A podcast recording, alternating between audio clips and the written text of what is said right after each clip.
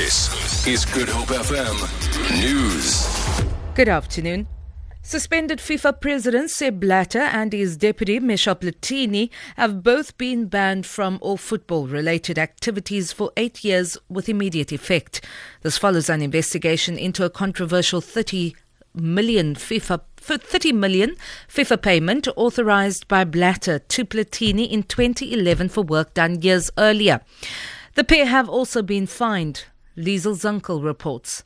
Last week, FIFA's Ethics Committee held a two day hearing in Zurich, Switzerland, to discuss the payment with Blatter and Platini.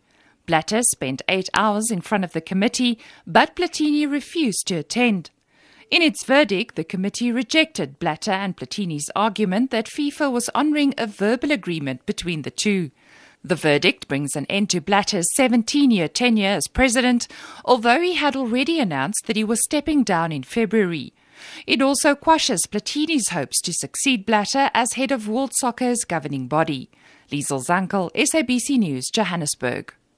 The Hawks say they are still awaiting statements in connection with the investigation of the alleged tapping of telephones of Parliament.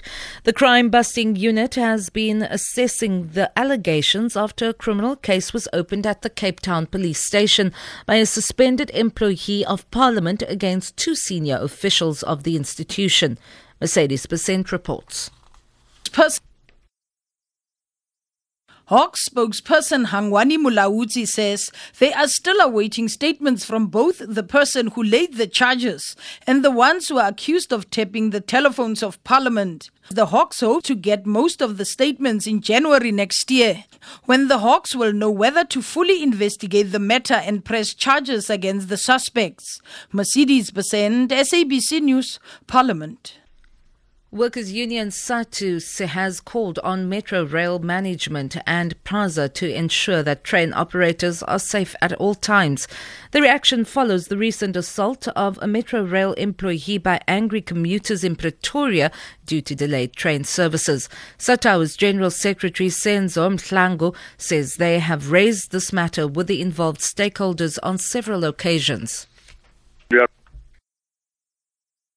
It's really a concern, and we are right to say this is not the first time. It happened in Mamelodi, it happened in Devon, and at some point last this year, around June, to a point where workers refused to take trains uh, because of these things, and they were disciplined for that. While they were raising these things, our take is that um, we have said, and we're in record having said that uh, the institution, PRASA, should prioritize efficiency of trains arriving in time